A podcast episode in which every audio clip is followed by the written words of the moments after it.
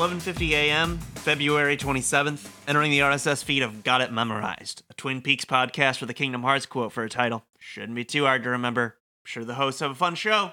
That's what I need. Fun show, reasonably paced. I'm Wheels, and this is Joe. How are you, Joe? I'm good, and this episode's good, and I'm looking forward to talk about it, even if only for the first scene, because any scene that opens with Cooper doing yoga is a great episode. I'm here for you could learn a lot. You- this episode is I mean this part of the season generally like we we we got to slow down the plot a little bit. We got way more episodes Mm-hmm. this season than we got last season. But I, I think things are still moving at a nice pace. Just a lot. We actually get a lot of resolutions to plots in here. So yeah, there's some neat things going on here. Yeah, Cooper's doing yoga.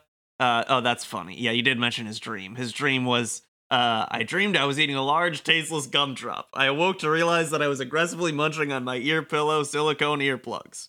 That's the tastelessness. Says he should keep a closer eye on his uh. Af- this script on the transcript says afternoon coffee consumption. I think was after he says dinner. after dinner. Yeah. Yeah. which is funny. It's- I think it's either the end of this episode, maybe it's the next one, which we've already watched, where like it's like midnight and he's drinking coffee with uh yeah, yeah. with Sheriff Truman, and I'm like, I can't imagine. Uh, and I drink Not a lot of sleeping coffee. well, this guy. No, no, I guess he hasn't. Comes with the territory, says uh, a character that shows up next time. Yeah, he talks about how he's still having some abdomen pain. That's why he does the yoga. He just does a handstand. This is the first time he looks under his bed and sees the note that Audrey left in the season one finale. Yeah, and he's like, uh, he mentions that the the giant at some point told him that he was forgetting something, and wh- when once he sees the note, he was like, "Dang it, the giant was right. I was missing something." Of course, the giant was Uh, right. He opens the note, and the note, of course, says, "Hey, it's Audrey. I'm a one-eyed Jacks. You know, kidnapped and all. Save me." So now, now Cooper knows where Audrey actually is.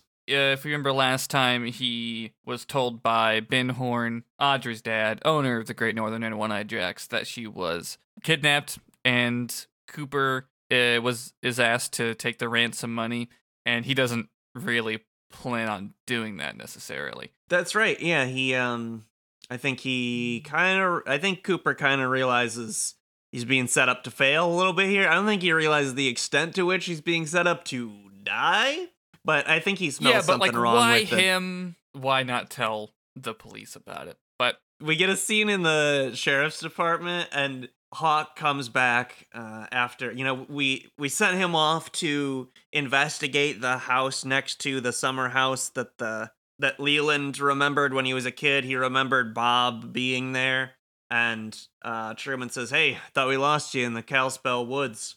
Hawk is very rushed. He's like, two retired female school teachers live in that house next to the Palmers. They have no memory of a gray haired man. Truman just kind of not responding, leisurely eating a donut. Hmm? Hawk and Hawk continues. I had to drink three pots of chamomile tea to find that out. Which reminds me, will you excuse me a minute? and runs off. uh, it's such a great way to get him in, give you that plot detail, get him Mhm. out. I love it. The bathroom at the Twin Peaks Sheriff Department has had so many plot contributions in the past three episodes. It's really, really impressive. One of these days, we're gonna get an episode where Andy comes out and he says, "Don't go in there."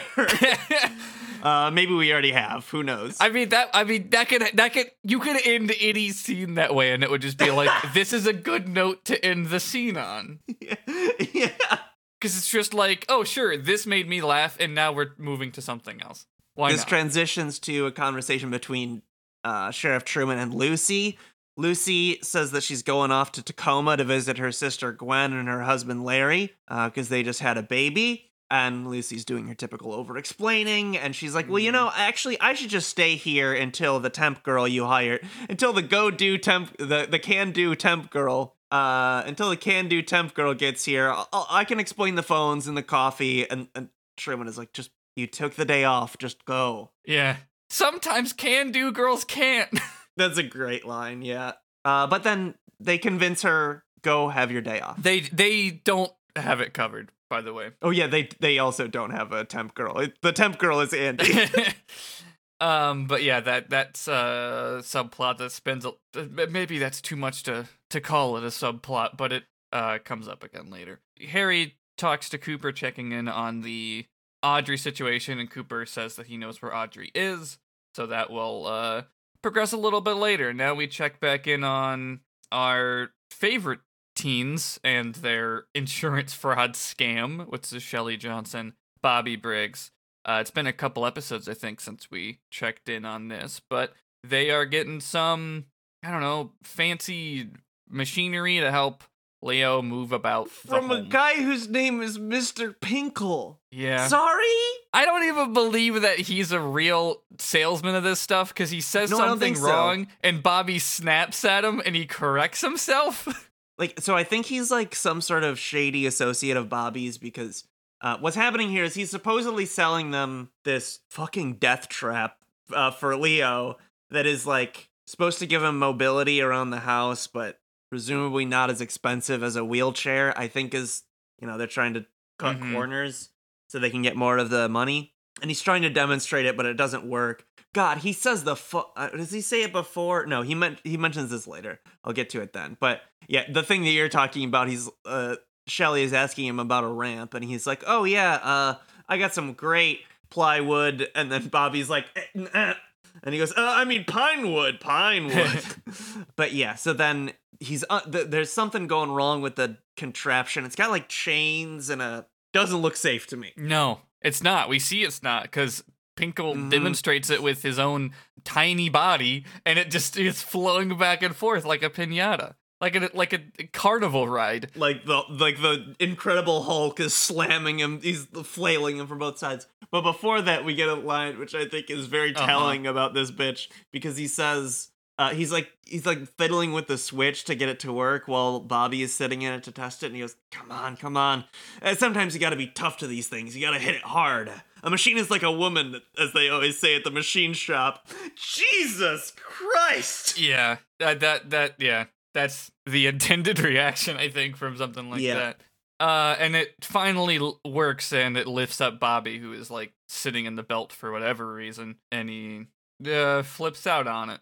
Yeah, and Bobby has Shelly leave the room so that he can talk to Mr. Pinkle, Pinkle, alo- Pinkle.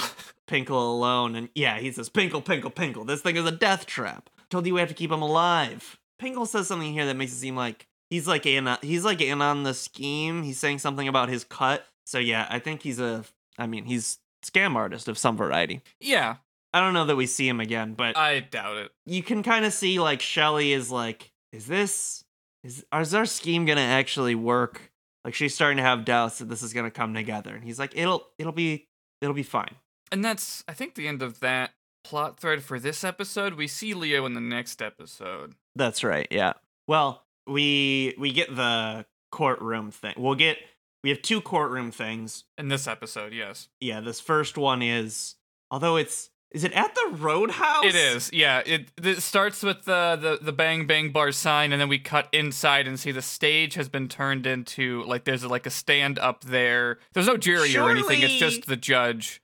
There's um, a courthouse in. Twin Peaks. Yes. I guess you don't have not to set up because they're using the bar. The it's really funny. The goddamn roadhouse. It's really funny because they cut to like it's it's a pre-trial, so it's just the lawyers talking, and there's an audience of like the cops and Cooper and whatever. But the floor is just covered in peanut shells, and like they take and it's I think it's the second one, the second pre-trial where they're like, "Can I have a word?" Uh, the judge is like, "Can I have a word with Cooper and Harry?" And they just walk over to the bar and get a drink. Yeah, It- get a drink. it's a really funny visual idea, like to to do it here. I talked the uh, you know last episode or whatever that was when the judge was introduced. How I really like the judge's introduction. I really like the character.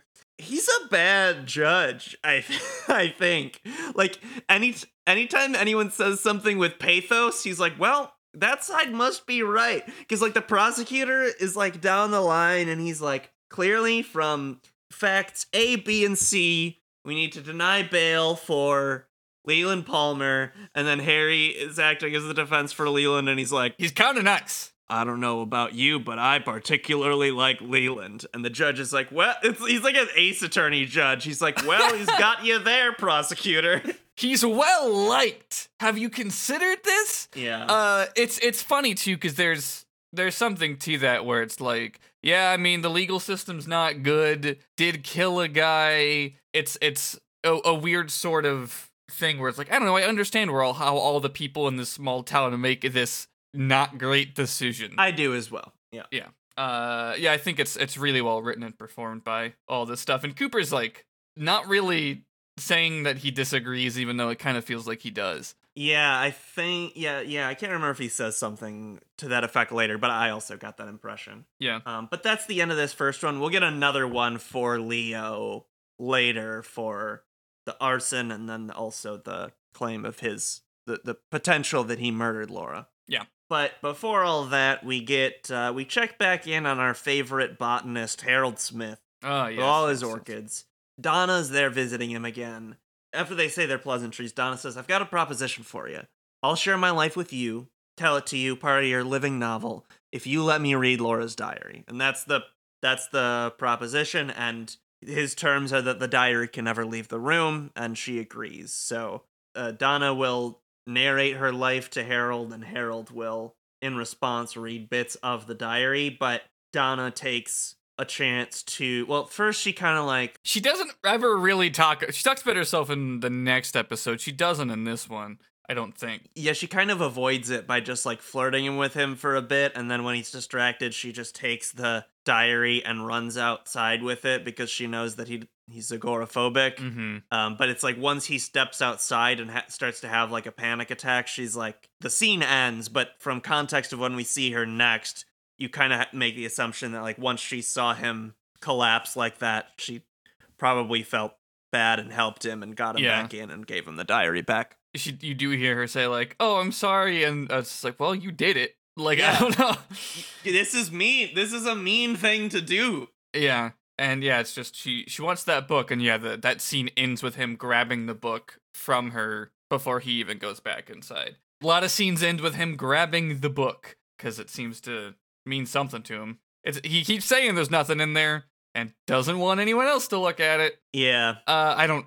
I truly don't remember what's in there, but I'm sure it uh matters. i'm sure plot happens with it Yep. we will check back in on that later but now we get the leo The pretrial, right? Yeah, the yeah, the Leo pre-trial. I guess it's to determine whether or not Leo should be there to stand trial when he's tried. Yeah, because he's like his brain's not like on really, so they're like it's not. Yeah. There's no value in putting this guy to trial because he can't even defend himself or be cognizant of it. Other side of the argument is what about the closure for everyone else? And it ends up falling on him going home, and I don't know if they plan on having a trial when he gets better. I don't. That's what I was wondering. Is does this mean they like they won't charge him because that I'm- seems odd? know. It's like his disability is entirely after the Mhm. events The- the crimes. whatever. I think the the reason like uh and and Cooper this is a conversation with Cooper the judge and um Harry's there. I don't know if he contributes any I don't remember. Judge is like, "Do we think this guy even did it?" And Cooper's like, "No." so it's Yeah. like, well, maybe it's not a big deal anyway. It's uh cuz the line uh, they say, "Harry, what's the temperature of the town? Uh do they want a trial or a lynching?" And Truman says, "They want the right man brought to justice." Yep, and so the the judge says that, uh, like you said, that Leo can can be at home, and presumably there will be a trial for him in Mhm. his absence. The judge asks Cooper after Harry walks away, and um, K- Harry goes to tell Shelly that he's not going to be tried. And before, but before that, the the judge asks Cooper how long he's been there, and he says twelve days, sir. Which we've talked about how basically every episode's been a day, but wow, That's only twelve days. Yeah, and he's he is in love with this town. It's always funny when that's the case because it's like the show aired week to week, and obviously we're watching it week to week. Yeah, It's always funny when it's like so much more time has passed in real life than in the fiction. It's always it's, Yeah.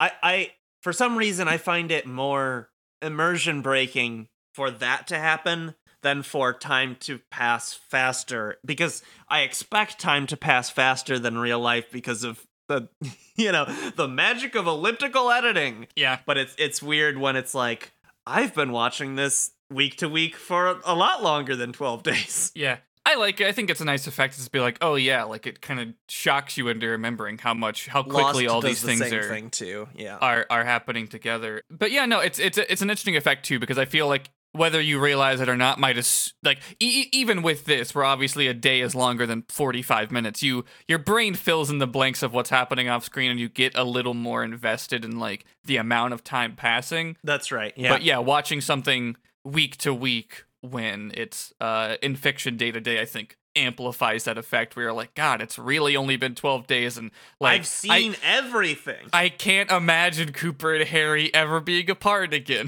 right, yeah. And they, yeah, it's, it hasn't been two weeks, anyways. It's funny that the script calls this the Hurley house. But I guess it is because I forget that Big Ed Hurley. and Ed have the same last name. That's true. Yeah, Yeah. Big Ed Hurley. I just he- see Hurley and I think James Hurley, but that is also Mhm. Big Ed's last name. Yeah. Uh, but Nadine's coming home. And yeah, Nadine is coming home, and and I think like from James's responses, he might have been told something like Nadine's kind of not all there, but he's very surprised when she starts. She doesn't even recognize him, and she thinks she's eighteen, and all of this. And Ed is like, "Look, Doc Hayward says we're just supposed to like."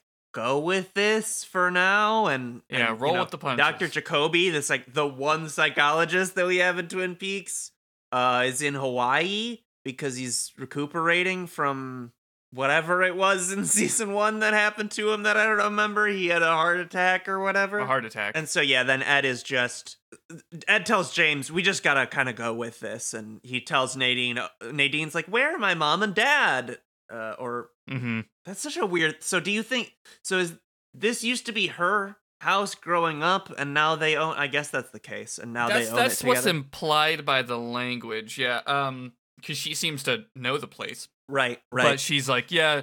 Uh, she's told that her parents are off in Europe and that they have the place to themselves. It's interesting too because she doesn't seem to think that Ed looks older. Which uh, I, I guess that's the thing. It's just a lot of conveniences for the sake of this plot happening at all. But yeah, she runs off while Big Ed explains this to James, and then she c- comes back because she tore the door off the fridge. Yep, and she's like, it came right off. and the, she like lifts it up as an example of like making it look light, but like the and the, the shot film like- speeds up. Right, it's, like under under cranked to use the you know kind of obsolete way of saying it's like fast forwarded Mhm. uh, in a strange way, And it, uh, like, to make it show how fast she can lift this up. It looks so unnatural, but whatever. This is a stupid plot that I love anyway. This is a yeah. I don't want anything to look natural in this plot line. Right. Uh, and then it cuts back to uh, Ed and James's scared faces. Ed's so many great faces from from Everett McGill. Yeah, i- In all these scenes, because Nadine will just like do something and he's like, "Buh," just Ugh. constantly. Um, I don't. I think it's. I don't think it's this episode. The when she like playfully punches him and he's just out. I think it's the next one. Yeah, no, it, yeah, I think it's the next episode. It's a great, great bit. The next scene is uh, we check back on our Middle plot. Yeah, our yellow face files because Catherine is still in disguise as Mr. Tojamura, and she uh, strong arms her way into a meeting with Ben Horne at at his office in the Great Northern, and he's like, uh, "I got a pretty important call coming up," and and she in you know in disguise is like, "Well, I've got five million dollars, and I want to buy the Packard land, so." let's do it. And he's like well i don't well you know and then she tells him the amount of money and he's like okay let's do this. Yeah, because he likes money. I almost find these scenes much more interesting to even talk about knowing it's Catherine because it's like, who's this random guy trying to yeah strong arm into the mill stuff? And but it makes a lot more sense when it's just catherine trying to get uh, wrench herself back into the plot Mhm. after being forcibly taken out of it for yeah, a couple days. But yeah, five million dollars that will come up again later, and it yeah, Ben's like, okay, sure. I mean, I'll take five million dollars. So cool. That's it. Uh, there's there's um. Did we skip over the scene? Yeah, we did. Uh, but this before the scene starts, there's like uh, the establishment of this location is like Hank walking through, Bobby like tailing him, and like I don't know why, and he runs off, and then Cooper comes through again after the uh meeting with Tojamura slash Catherine. Hank sort of pokes his head in through like there's a back hallway door in this office that he like we've seen it before. I don't think we've pointed out that it's a, a back door hallway, but uh, Hank pops in and is like, "Uh, Cooper's coming," and he's like, "Yeah, I know. Go. I need to talk to Cooper." yep So he does. and then there's a phone call and it's the it's jean renault uh, Mhm. and cooper just gets there in time to be part of the call and Well, he has a little duck call. I think we have to that's acknowledge true. that He's it got makes it he's okay. got business to take care of before, which is to go toot toot on a little duck call. I mean, yeah, they they talk to Jean. Cooper wants to know But where we already Audrey know is. They that- answer. Cooper Yeah. doesn't actually intend to go the it's it's kind of a shame because Jean describes the place that Uh-huh. he wants Cooper to go to as this off of the Grand Fork near a bar called the Colombian. uh yeah the Colombian. Behind it is a failed amusement park. Go to the merry-go-round. Leave the briefcase beside the horse with no head at midnight alone. It's like that scene sounds so cool. And he doesn't go there. Yeah. because he knows that Audrey is actually at One Eye Jack, so he's just gonna go straight there. Uh, but he doesn't tell Ben that. He's like, "Yep, I'm going. I'll take your, Yep. I'll take your money, and I'll go to the meeting place." And what once he goes, then Hank comes out of the little hidey hole, and Ben's like, "All right, now I need you to follow Cooper and bring my daughter back, preferably my daughter and the money." Uh, if possible. And Yeah. Hank is like, Cooper's not bringing her back. And Ben's like, Cooper's not. He's not coming back. Yeah, and he's like, hopefully you can get the briefcase as well, which I think it just implies kill Jean Renault. But everyone Yeah. wants to get over everybody in these episodes. It's it's kind of just like, and also nobody ever answers questions when asked questions. Well, I mean, because it's, I mean, Cooper fundamentally doesn't trust Ben Horne at this point for Fair. a lot of reasons. Um, and he's about to trust him even less. Cooper's the person I'm happy with. It's everybody else that I'm I'm commenting Fair, out. yeah. But it's just like uh peak soap opera stuff too, which is like in Yeah. this now too. Um, but yeah, that's uh, Ben again ends the scene with uh celebrating the five million dollar check he has hanging out with him. Then we go to the teen plot, which I Yeah, feel like Donna- it's it's genuinely a teen plot again. That's right, yeah, because James has kind of, there's kind of been this, um, you know, everyone was doing their own thing. Donna was kind of off, but we're we're slowly bringing, we're slowly reconciling James and Donna. We don't necessarily get it in this scene, but Maddy and Donna are planning a heist of the secret diary that won't involve Harold having a panic ta- attack and collapsing. Mm-hmm. And so Donna's like, I will, you know, turn up the heat a little bit, you know, get things a little steamy and get things a little steamy in the greenhouse, if you know what I mean.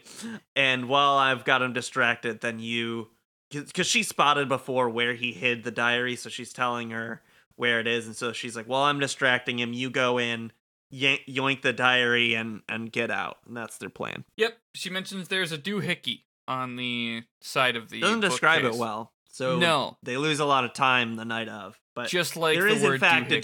doohickey. That's Yeah. actually like I don't know what. There's a knob on the side of the bookshelf that you have to turn, but she calls it a doohickey, and that leads to uh, Maddy being very confused. And uh, well, we'll get to that in a later scene because we don't Yep. immediately go to it. We get a one-eyed Jack scene. Yep, we go to One Eyed Jack's where Jean Renault and Black Rose are discussing the plan to murk Cooper. Uh, Jean Renault shows off his Assassin's Creed thing because he put like a, a thing on his arm Oh, with a yeah. knife that it shoots up off the wrist. He's not wearing a coat or anything over it yet, so you just see it. And he, I mean, we never see that happen because, spoiler, Cooper comes here to One Eyed Jack's. Um, but Jean is sort of explaining doing that when he gets the briefcase from I love it because even the, even though we we see it in the scene the whole time, I still like almost gasped when it shot out. There's something about the sound of it and the fact that Oh, it just yeah. stabs right through the strawberries uh, to demonstrate. It's like I don't know. It looks like such a deadly move, even though you would have to be very.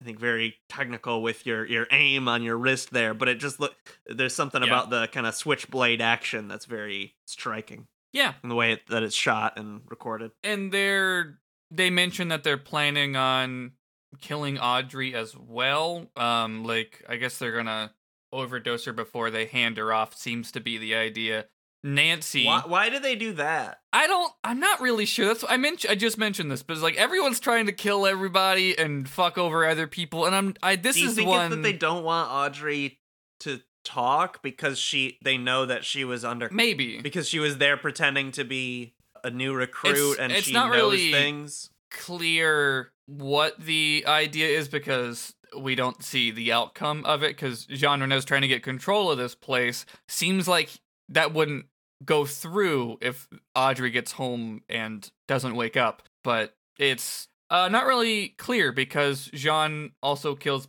Black Rose in a minute. But I think Nancy's probably involved with it too. Black Rose's sister that John is romantically involved with. She comes in and he asks if he says, "Does the girl sleep?" And she says, "Dreamland." And just can anyone just say yes or no in this fucking show? Jesse, what the fuck are you talking? Nancy, what the fuck are you talking about? Uh, a lot of stuff just kind of happens in this episode and uh, One Eyed Jacks. Nancy reveals that she has a knife in her boot, which comes up again later. We we cut back to, uh, away away from there for now and back to the sheriff's department because this is when we learned that the person covering the front desk is none other than Andy Brennan. He's covered in sticky notes. Can do temp girl. And yeah, he's he's trying to keep track of everything with sticky notes, and they're just all over the place and all over him, and it's a disaster. There's no way he got that many phone calls. Impossible. well, I don't know. Like sheriff's office, like there's a, probably a lot going on all the time. it's just funny. Like other episodes, Lucy's the joke has been that Lucy says she's too busy because like no, they're not. This like this is the only thing that's ever happened in this small town is uh right now. That's true. Yeah. he is covered in sticky notes. The window's covered in sticky notes. And maybe he's just being too thorough and not throwing anything away. But he calls. Uh, I I think he's yeah he's calling out to the. He's trying to get an update on his sperms test. Although the nurse on the phone asks, and he has to whisper. He's like, "Semen's analysis, Brennan, Andy." And she's like, I'm sorry, I hear can't you." hear you, sir. And then he speaks up his name, and uh, she's like, "Oh, the doctor's analysis is oligospermia." And then he, you know, he wants to write it all down. I Mhm. love this bit. He's like oligospermia as he's writing it, Yeah, and she's she says something like, it's like that's "That right. very, like it's very, uh, good, Yeah. very She- good, sir." Yeah, she starts doing that through the uh the rest of this conversation. Um, and he's like, "That's terrible. I have that. No, sir, you had that. Oh, I had that." Uh huh. And they uh, Uh, it means it means too few sperms. too few sperms. Very good, sir. You mean I'm cured? The doctor says there's not just three men on a fishing trip. Uh, yeah th- she kind of fades off because he's repeating it and then it just you only hear him but he says there's not just three men on a fishing trip they're a whole damn town what a funny turn a phrase for that anyway I love the uh, like. I love the idea that this is such a small town that even the doctor can't talk to you about sperm. mm-hmm That's right, sir. Do you understand? he's like yeah i know what that means it means they're not really real people yeah, you know, sorry, sir. I have another call. He's like, "Oh, okay, thank you." And he hangs up, and he's he's uh he's just like uh, like he hangs up the phone, and he's alone now in the room. And uh Truman's coming in from uh in the background. He's like, "I'm a whole damn town." yeah, And- you are, Andy. Hell yeah. Yeah, and Andy's a whole damn town. Truman's out, like world. Truman's like confused, and he turns around and look at. He's like, "I'm a whole damn town," and he's just like, Woo! he just walks away. Like Truman just walks away, goes into another room with Cooper, and Cooper clearly makes a face, and Truman just says, "Don't ask. Where are we?" Yep, so then they go over the plan of their assault on One Eyed Jacks, essentially. Their get in, get Audrey, get out for plan. Audrey. Yeah. Lots of heists in this episode. A book, a woman. hmm What else do you need? Sperms. Sperm, uh, the sperm heist. that would be a wild plot where it's It like. sure would. Anyway, makes you think of some sort of strange film that we could write. Uh, so yeah, some sort of heist remake of uh the Switch, a film in which Jason Bateman switches sperm. yeah, they send Hawk home uh because this is supposed to just be uh Truman and Cooper. So Hawk's like, okay, and Yeah, because it's like extra legal, as it were. yeah, across the border, uh, Bookhouse Boys stuff, and I guess they're trying to limit it to less people knowing. But they, uh, yeah, that's it. They they're looking at the map. They plan where they're gonna go. They go off and do it. And as they're leaving, they say bye to Andy at the desk, and he sees uh, a number on the desk for Gwen and Larry. If you remember, that's where because he, he's drowning and stuff, and so he wants to call the call the house of Gwen and Larry, where Lucy said that she was staying. Yeah, well, I th- I think it, I I assumed he wanted to tell her that he's a whole damn town. Oh, right. But uh, he calls the number that's written down, and it's uh the answer says Seattle Abortion Clinic, and he's like, "Hi, uh, what?" Hi, is Lucy? What? Seattle Abortion Clinic. and he hangs up, and he's like, "Oh my god!"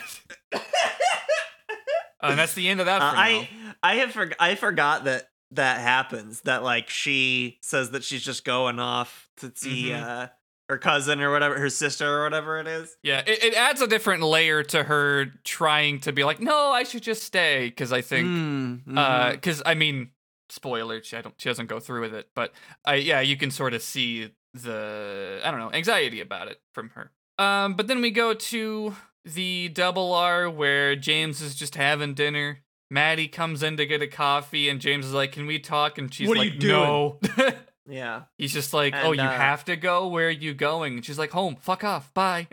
It's none of your beeswax. I mean, she doesn't. She tries to make it seem like she's not up to anything, but he's like, okay, she's up to something. So he doesn't Mhm. finish his dinner, drops the money on the counter, and uh, goes off to follow her at a discreet distance. Yeah, he's being an annoying dipshit guy, but it pays off because she's going into a dangerous situation. So, Yep. out in the wash as many things come in this show.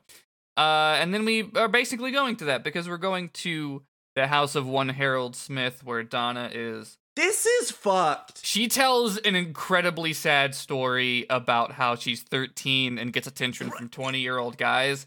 Um, we- we don't she's need to like read trying all of to it. like seduce him with this. Yeah, like I- if uh, like Donna. it's a little column A, column B. It's fucked up that it works, obviously, and I think Donna knows that Harold's fucked up. This will work, but also she's clearly like getting some if sort of trying to, like, therapeutic. put the moves on the guy. Don't tell him about when you were thirteen, I well, I think that's Donna. I, I- that's why I think the scene is so good because she's venting about being a victim at 13 from a 20 year old guy, and she's clearly getting worked up about it. But also, whether she's doing that because she thinks this guy's a creep and it'll work, it works. And I, I just think it like it kind of fires on all cylinders there. yeah, it makes it. all- It makes the whole sequence feel that ugh, ear, and uh, which is to the effect of the scene because that's how Yeah. you are supposed to feel during all of this. Yeah, I think there's a really nice subtext in, and not even subtext, but like thread in this show where like, oh, any young woman can become Laura Palmer at any moment. Like, especially in this Yep. town, but just like, no, this stuff just happens to young women, man. It sucks. Yep. Um, and that's I really think this scene is phenomenal at, at saying that without just saying that through Donna's story about being 13 with Laura and getting hit on by 20 year old guys because sure attention's nice. Yeah, Harold's like great stuff. yeah, he goes over to his orchids. She follows him over there, and you know she leads him to a side of the his little greenhouse where he won't have eye an eye line, a sight line to Maddy as she sneaks in and Mhm. takes too long trying to get the diary because she doesn't realize what doohickey she needs to move on the bookcase to get the secret compartment to open up. Yeah. Um, so by the time she grabs it, he's looking right at her when she's there. Yeah, we um I mean that's yeah, we cut to some one-eyed Jack stuff before that happens, but that's oh, oops. cuz I think that's uh, the ending of the episode is the Uh, is the right. Harold yeah. stuff. But yeah, we go to One Eyed Jack's where they break into the back door. Cooper and Harry. Harry like punch it. There's like a one guard guy. Harry punches him and he like opens his mouth to go ugh, and he like shoves I don't know a stress squeeze ball in his mouth and Yeah, then puts he- duct he tape takes- over it. Yeah, he makes like a stress ball into a ball gag by Yeah. putting it in his mouth and then duct tape. But it's so viscerally Yeah. upsetting to imagine being no. It's it's But just it's it's a great- neat little detail. combo move because he like spins him around and knocks his head into the door, which knocks him out and opens the door. and they just drag It's him great. inside. Also worth mentioning that an owl hoots and makes eye contact with Cooper. And Cooper knows the owls are not what they seem. Yeah, he he knows. He's been told a couple times. Uh, but they get inside. You know, they they sneak around trying to find where Audrey is. They split up though at one point. Harry eavesdrops through a glass door and sees uh Jean Renault kill Black Rose. Uh, it, uh, not straight away. Maybe. Maybe I, I don't know if it's this or in a, a minute later, but they do. Yeah, we we get the idea that he's like, you know, he's making his power play to take over One Eyed Jacks, and Black Rose is the current manager, so he's got to take her out, and he does. He does. And um we cut away from this when we cut back Cooper will run into Nancy and find Audrey. We go back to the Harold scene you described. Yeah, he walks off. Madeleine comes in and yeah, we cut again back to One Eyed Jacks where yeah, Cooper finds Nancy and like goes for a handshake and then twists her arm around and, and asks for Audrey Horne and he's led into her. She like pretends that she's not involved. She's like, it's not my idea. Right. You're nothing but meat on a hook to these people, which sounds sympathetic, but she pulls a knife out of her boot and Cooper notices it because there's a mirror in the room. Like he like out of the corner of his eye, he sees her in a mirror He's do the it. glint of the knife or whatever. Yeah. yeah, and then he's going to to free Audrey. He Nancy goes to stab Cooper, and he like reaches his arm around at the perfect time and grabs it and just like throws her against the wall and punches her in the gut. It's He's a trained agent. he is, yeah. Takes her out, lifts Audrey over his shoulders, and takes her out. Truman sees Jean Renault kill Black Rose. Everybody's dying. So many plans crisscrossing. Uh, Jean sees through the window Harry and shoots at him and then runs away. Harry's fine, but they lose Jean Renault for now. And Cooper shows up. They are like, all right, let's fucking go. I leave Black Rose's dead body, not our problem. Cross the border. And yes, that's then on their way out to the door is where a random guard's like, stick your hands up. and it's like, really, is this gonna be the thing that stops us? yeah, a But random it's guy. like they're just standing there, and he does have the gun pulled on him, and they've got Audrey, so there's kind of that added danger. But uh, and he makes him turn around, but then you hear him go oh and drop because the cavalry's here because it's Hawk, and he threw a knife into the man's back. This man's dead. Yes, I I don't know. He's at least knocked out. it's a big knife, I- and yeah. it's like in there, man. And they just they just pull out. I mean, we don't see it because it cuts right before Hawk pulls the knife out. But he just yanks that. That guy's just gonna bleed out and die. yeah, I mean, Amazing throw, Hawk. Yeah, it is. Yeah, um, my boyfriend cheered when Hawk appeared. he is like, It's it's great. And he what he says is, "It's a good thing you guys can't keep a secret," which is Yeah. great. It's great. yeah, it's a great scene. They they head off. Um, if you remember, Hank was trailing Cooper, so as they leave, Hank says is like calling back and is like, "There's been gunfire. Truman and Cooper are leaving with your daughter." But then Jean sneaks up on him and grabs him and pulls a wallet out of his coat jacket or whatever. And if you remember, Hank stole the wallet of the lawyer guy, the prosecutor. The prosecutor Lodwick. So he sees, so he, Jean Renault pulls this wallet out that says, uh, Mr. Lodwick, DA's off. Great, great. So many threads tying up together here. I really, I really like yeah, it. I don't think that goes anywhere. Prob- I don't remember Beca- either, but it is like, pretty immediately like, "Oh, you don't look like the guy in this picture." yeah, but it is, uh, for a brief moment, you're like, oh, what an exciting number of things. Right. Then we get the end of the Harold thing where he sees Maddy taking the diary while Donna's trying to distract distract him and and Harold he he kind of he loses his temper, I guess. And he says, "Are, you, looking, for secrets?" Great line delivery. He has a weird line too. He says, uh, "Is that what this is all about? Well, maybe I can help you. Do you know what the ultimate secret is? Do you want to know what Laura did? The secret of knowing who killed you." I was like, "Okay." And then he like yeah, he- it is a weird line. he grabs uh what do you even call this thing? It's like um a garden it's- tool with three. Yeah, it's not a trowel. It's uh it you would use it to like break up soil. It's like a three-pronged yeah, rake kind of thing. yeah, it's a little claw thing, and he like drags it on his face. And uh it bleeds and it's creepy. And Yeah. uh, Maddy screams. I am and surprised. That's the end of the episode. I, I'm sure he knows. Like, I'm sure Laura said, "Yeah, I have this cousin who looks just like me." But it is interesting that he has no reaction to True, yeah. Madeleine looking like Laura. Uh, that's just a thing that I noticed. But that's the end of this episode. Um, that's the dramatic cliffhanger. Um, the next episode, uh, one of the few ones that doesn't start in the morning. It actually like has a lot of stuff at night That's true. to wrap up before we get to morning. Um, but yeah, that's uh, Joe, where are you on the internet though? yeah, for now, I'm on Twitter. Twitter.com slash ghost of Joe, ghost of J-O, where I occasionally tweet.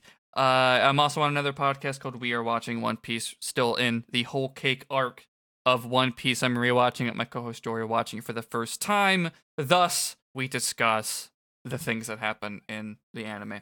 Uh, what else? We're, uh, I'm, you know, Interstitial still coming out halfway done in the public feed. Uh, you can get the whole season on the Patreon for this show as well. But I posted one of the one of the songs on my Twitter if you wanted to listen to something from the soundtrack of Interstitial.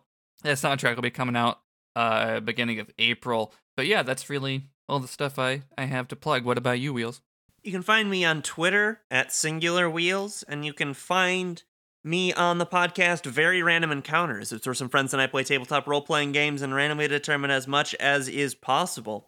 Let's see. When this comes out, the episode releasing will be the first episode of I'm sure you're all wondering why we've gathered you all here this evening, which is a it's not a murder mystery role playing game, it's a murder competition role playing game, I guess. Uh, a bunch of people are invited to a mansion, and the last one alive, they're told that the last one they're alive inherits it, and you go around killing each other.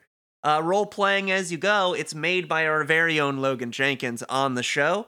Um, so you'll get to hear the game be run by its creator. We also have a great guest, Junie Ruiz, joining us. It's a really, really fun session. Uh, really fun characters. Uh, I think you'll like it. You can find that at Very Random Encounters at VRE.show. Hell yeah. You can follow this show on Twitter at MemorizeCast. Our Patreon is also patreon.com slash MemorizeCast. Our pinned tweet and show notes of this episode will have some links, such as our Twitter, our Patreon, etc., etc. To I well, I guess I can say our Patreon. If you haven't listened to Interstitial yet, rest of the season is there if you wanted to binge the rest of it. I imagine most people who have probably have and are people who are loving the weekly stuff or loving the weekly stuff. Otherwise, you can also get these episodes a couple days early and also our bonus episodes we are doing once a month. Uh, back to that this month of February, which, um, I mean, the month is almost over, which means uh, either right after this episode or, well, I'm getting this episode up today. So after this episode, but soon will be our monthly bonus episode uh, where I'm describing Matrix plot to Wheels. Uh, we've done our first one that you'll hear soon, and that's uh, me describing exiles, uh, which are a thing that come up in Matrix 2, 3, and 4, which are just like, what if some fucked up guys were there too? Like werewolves and vampires, for some reason, are in this city. And it allowed me to touch on a lot of interesting sort of things that are not really important to appreciate those movies, but I find sort of fascinating about the larger world. And uh, It was We'll fun get- to listen to the. It was fun to do the first one. It's Yeah, fun to so- learn about you know programs. Yeah, I think uh, in the future I'll get into some more concepts that are, I think, a little more on the philosophical side, and maybe get a little bit more like our Elder Scrolls episodes. And maybe we won't agree with some of the stuff it says, but uh, it's fun to dig into all the same. And yeah, that's over there at the Patreon. I don't know uh, what else to. I guess our we have a Discord. I think I mentioned that, and uh, you can find our theme music. There's a link to where I found it in the show notes as well. Might have to drop the whole damn town remix version now, though. I think that's it. And you did the intro, which means it's my turn to say that was episode 12, also known as The Orchid's Curse. It is the fifth episode of the second season of Twin Peaks and the 13th episode overall. yeah, I didn't memorize it.